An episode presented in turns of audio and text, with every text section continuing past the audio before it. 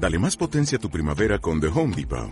Obtén una potencia similar a la de la gasolina para podar, recortar y soplar con el sistema OnePlus de 18 voltios de Ryobi desde solo 89 dólares. Potencia para podar un tercio de un acre con una carga.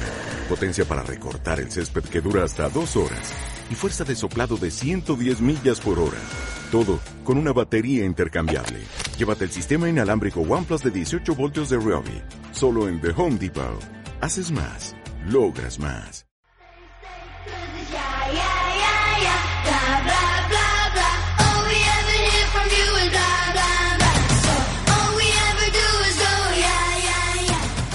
Los capazos de Chus.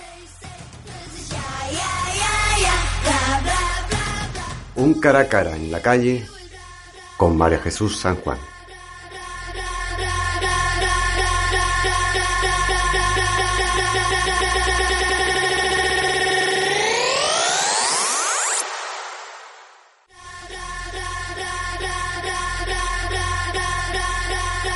El asunto es que el turismo masivo ha llegado a las ciudades y se ha metido, digamos, a afectar el derecho a la vivienda y las casas están subiendo de precio y la gente se está teniendo que vivir muy lejos para hacer su vida normal, ha afectado al espacio público, ha afectado al derecho al descanso.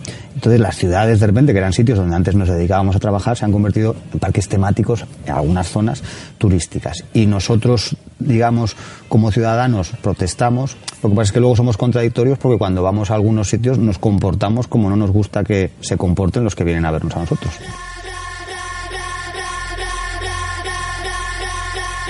Si me voy de vacaciones, ¿me voy con una agencia o me voy sola? No sé qué hacer. Buah, según dónde vayas, porque es un viaje largo, hombre, vamos a ver. Si, si no es un, si no sabes inglés, si no vas a un sitio que, que te entiendas con el idioma, es un poco complicado ir tú sola. Mm, Yo me acuerdo que en el 2006 me marché a París. Yo solica, me fui a París, yo solica. Pero bueno, y me acordaba de algo del, del, del francés, del bachiller. La sensación de libertad, de ir tú sola, que haces lo que te da la gana y que te sientes cómoda. Salí del metro en un sitio donde había escaleras y dos personas me preguntaron a mí por Claro, algo. claro. Digo, fíjate. ¿Qué pinta de parisina? Sí, y les indiqué algo, pero yo le dije que no era medio español, medio francés, por gestos, y me dijeron que... No recuerdo. Les pregunté dónde eran, me dijeron que eran armenios. Ay, madre mía. Pero fíjate, en el año 2006. Ya, ya, ya, ya, ya, ya. Pues allí Que no tan, estaba todo tan como ahora. ricamente me sentí, fíjate que satisfecha de que yo podía hacerle unas indicaciones a unas personas en una ciudad que no conocía para nada Que más sí, que que sí. con, con plano. ¿Qué, Pues, qué eh, vocación tan grande que tengo De aventureras. de guía, no, no, de guía turística. Mira, acabo de llegar de la India, un país... ¿Habéis estado? Bueno, un país un poco rarito. Pero tengo que reconocer que me ha enganchado totalmente. Yo iba para una semana, me he tirado tres meses. Se ha puesto una vaca en la puerta del hotel. No había Dios que saliera de allí. He estado tres meses comiendo chocolatina. Allí las vacas hacen lo que les da la gana. Las calles son como los Sanfermines, pero en cámara lenta. Te dan más miedo las bicicletas que las vacas. Porque a ver si me entendéis, no es la vaca de aquí acostumbrada que ves en el prado, esa vaca asturiana guapa, un cariñosa, un... que te avisa de los radares. Un... No, no, no, no, no, no. Un- es una vaca, una vaca como deshidratada, envasada al vacío. Bueno, para hacer un chuletón bueno, bueno, tienes que matar dos. Eso para empezar. Y luego, si te impresiona el ganado que hay el público, la gente, los personajes que hay, yo, yo me quedé perplejo.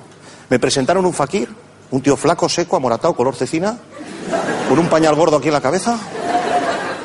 Digo, ¿usted a qué se dedica? Y dice, me como los cristales. Yo de momento me quité las gafas. Digo, claro.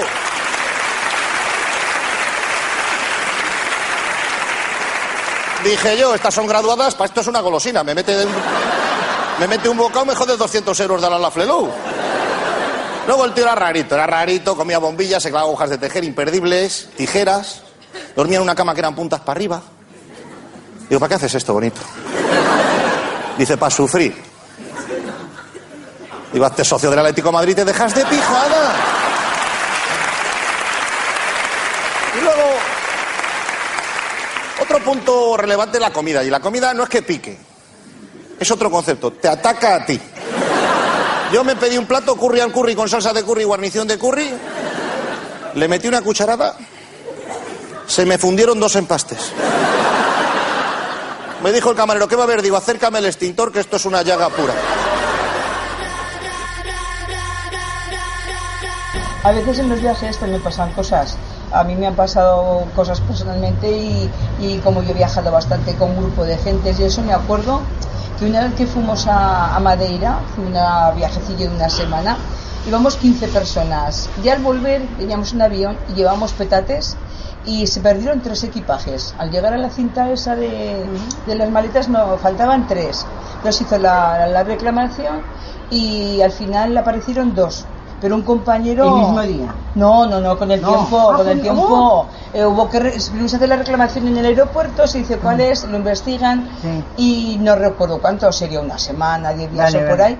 Les avisaron llamaron por teléfono a los interesados que habían aparecido los los equipajes pero hubo otro que no que no apareció y, y decíamos todos fíjate ese que había comprado un licor típico de allí de Madeira como se escanea no sé qué Ya, hacer, ya, yo qué sé mal pensados que somos claro. o de broma. No, que decía mira el que ha comprado comida y bebida su, su petate no ha aparecido y los demás sí.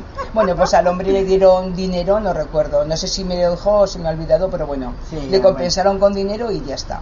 Y a mí sí que me pasó viniendo desde de Málaga venía. Era en avión porque fui en el AVE y volví en avión. Y al volver mm, la maleta que era rígida con ruedicas abajo pues una rueda se rompió pero no era solamente la rueda sino que era también parte de lo que es la maleta rígida. Todo alrededor de la rueda hubo un como una L o como una U. Era más bien como una U. Estaba bastante sujeta por una parte. Entonces reclamé. Había muchísima gente de reclamaciones igual de 7 u 8 y había una chica solo trabajando y, y nos desanimó mucho para que no hiciéramos reclamaciones. Ya. que es que no sé qué, que si van a estar mucho tiempo aquí, porque a mí me dio un papelito y me preguntó que por qué era. Digo, una rueda que se dice, pues me dio un papel en el que ponía lo que no entraba en el, se- en Sí. el seguro Sí, sí. y lo que no te compensaban. Ya, y ya, ya. cogí y ponía rueda, pero yo como estaba convencida de que eso no era Sí, la rueda, sí, sí. que la rueda además, la rueda funcionaba, porque Ya. la rueda rodaba, pero Ya. era lo que era el material. Claro, pues es- yo me es que ahí, al final se hubiera hecho un agujero. Es que estaba el agujero, era el, Claro. el agujero, mira, es como una U y, que- la rueda la sacabas y Sí, se hubiera partido. Bueno, entonces dije, bueno, todo lo que puedo perder el tiempo, no tenía nada, otra cosa que hacer, pues que me estuve allí casi más de una hora. Pero eso me salió muy bien porque me mandaron un WhatsApp por un teléfono, me dijeron que era atendida la reclamación, me mandaron unas fotos de diferentes maletas, las quería o rígidas o de tela, y luego de un color o de otro o de otro. Entonces me dio una maleta nueva. Así que mira, salí muy bien porque ya llevaba idea yo de cambiármela porque ya estaba bastante viejita. Qué suerte. Entonces me pasó eso.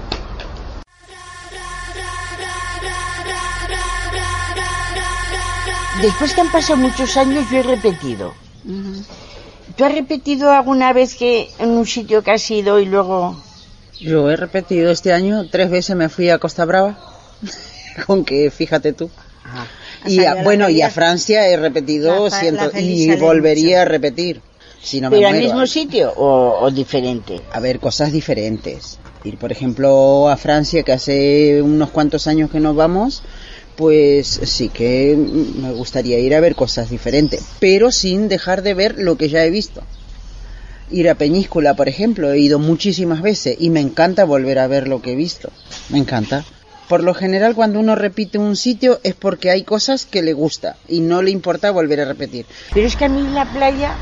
A mí la playa no me gusta en sí, pero sí reconozco que tiene muchísimas cosas bonitas. Claro. A Juan, por ejemplo, le chifla la playa y, y bueno, y él se la pasa fenomenal. El que no me guste a mí no significa que la tengamos que pasar mal, la pasamos fenomenal. Paseamos, hacemos senderismo por si hay sitios, si hay lugares y si no, kilómetros de caminar playa. Claro. Pero por la Eh, mañana temprano. Por la mañana muy yo temprano. por la mañana Por la mañana muy temprano. Hasta Si no, antes yo no puedo con, con ese sol. ver, sali- ver salir el sol me encanta, eso es lo que más me encanta de estar en la playa. Bueno, en la playa y en cualquier lado. A mí ver salir el sol y verlo ponerse, me encanta.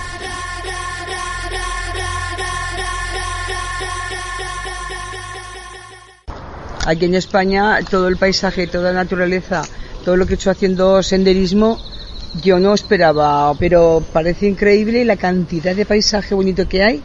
Y lo que más es conocido por todo Aragón. Aragón ya de, desde Huesca hasta, hasta simplemente en Teruel.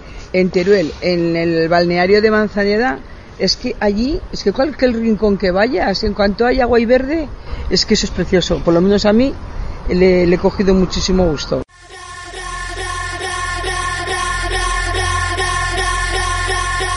Excelente mes de agosto de ocupación turística en Aragón. En momentos puntuales se ha rozado el 100% de ocupación. En la provincia de Huesca, por ejemplo, son muy buenas cifras, Luis, en Somontano, Sobrarbe, Jacetania o el Valle de Benasque. Sí, por mirar a una comarca. La comarca de La Hoya. El hito turístico, desde luego, de la comarca es el Castillo de Loarre. Roberto Oros es alcalde de la localidad y propietario de la empresa que lleva a cabo las visitas. Con un volumen de visitantes considerable. ¿eh? De hecho, entre julio y agosto pues eh, se han superado los 30.000 visitantes. Gran verano también para el sector. En servicios, en la comarca de la Jacetania, por dar un dato, en Jaca los hoteles tuvieron 17.000 viajeros, eso es un 4,3% más que el año pasado.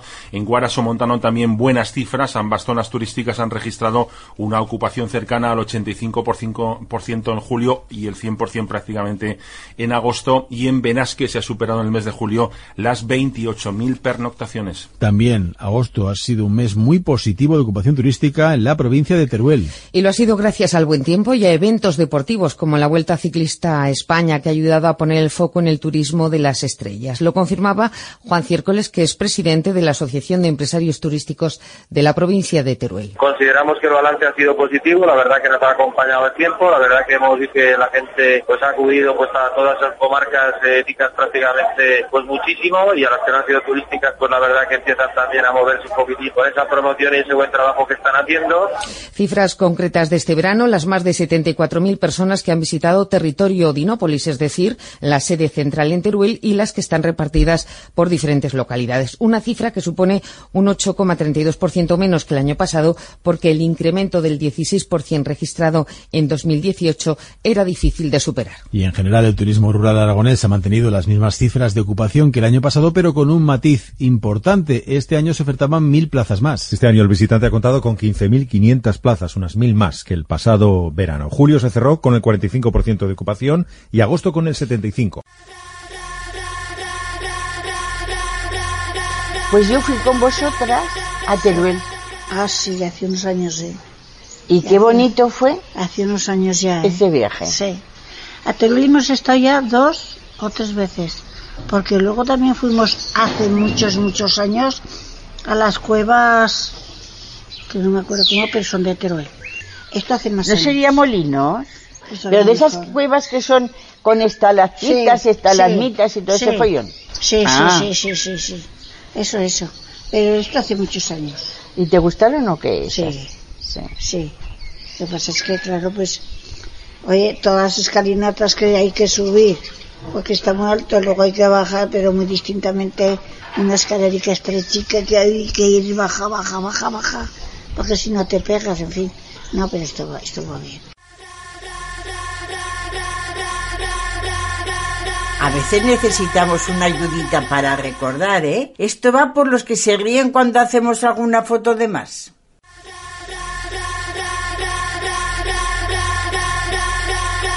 La tecnología ha, conseguido por fin que la frase esa del mundo es un pañuelo ahora sea verdad. Gracias a la tecnología, tú y yo podemos decidirnos de viaje y coger el móvil y nos vamos en cinco minutos de viaje. Las cosas son muy baratas, el precio de los viajes se ha abaratado muchísimo en general. Y luego hay como una ansiedad por viajar que yo creo que nos comunicamos unos a otros, aparte de por la publicidad y la promoción, a través de las redes sociales. ¿no? Yo, soy usuario, pero no, no adicto, pero hay mucha gente como que fotografía todos sus momentos felices y eso genera también una ansiedad por sus gentes de alrededor por viajar. ¿no?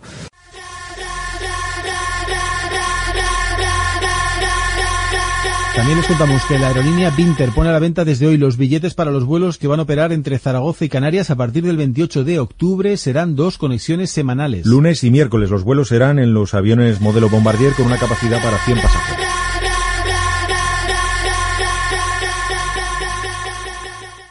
No, o sea que no he estado en varios países, solo de Honduras a, España. Y cuando vine, vine por escala. Eh, Tegucigalpa, San José, Costa Rica, París y Barcelona.